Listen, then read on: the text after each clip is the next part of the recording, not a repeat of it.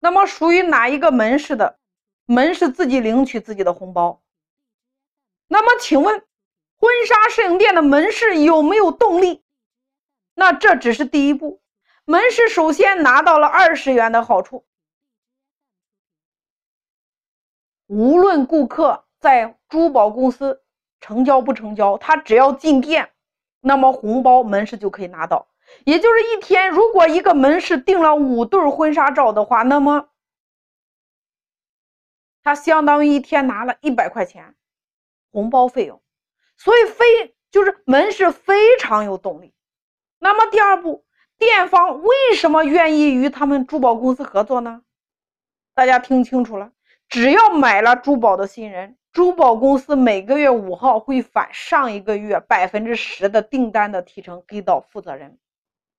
一个婚纱店一个月至少三万的提成，请问，如果你是这家婚纱店的老板，你愿不愿意合作？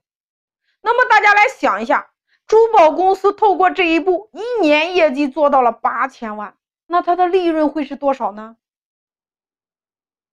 所以开店的第一步，我们要做爆品。第一步，我们要找顾客，引流的第一步，引流我们分了三个：找到背后有资源的人，透过某一种合作关系达成利益共同体，这是第一个。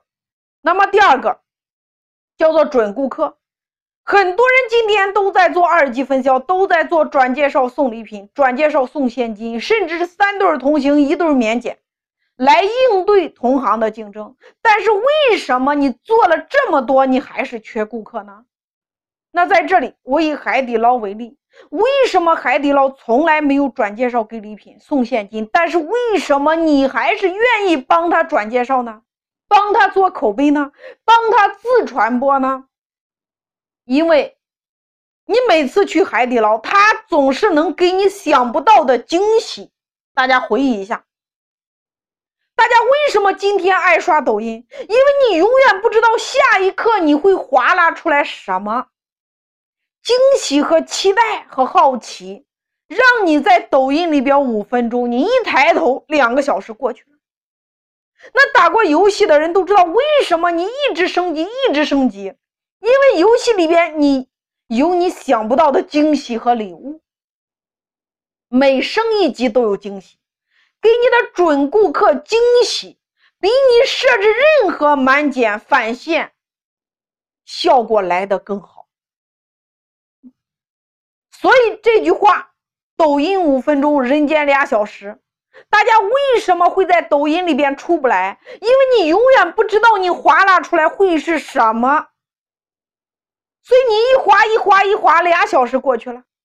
所以对我们的准顾客，不断的惊喜和愉快的购物体验，远比你的优惠来的更贴切，客户的粘性会更高。那么第三个，我们叫做创客合伙人。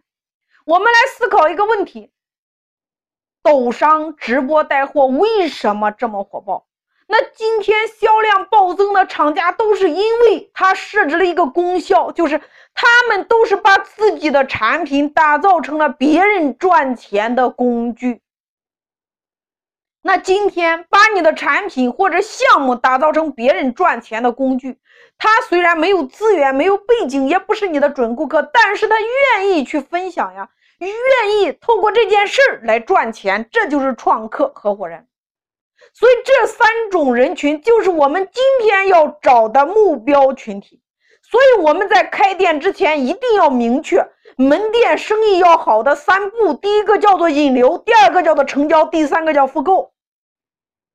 那么门店需要的三类顾客，第一个叫做背后有资源的人，第二个叫做准顾客，第三个叫做创客合伙人。你要想今天买的人多，那么帮你卖的人一定要多。买的人自然就会多。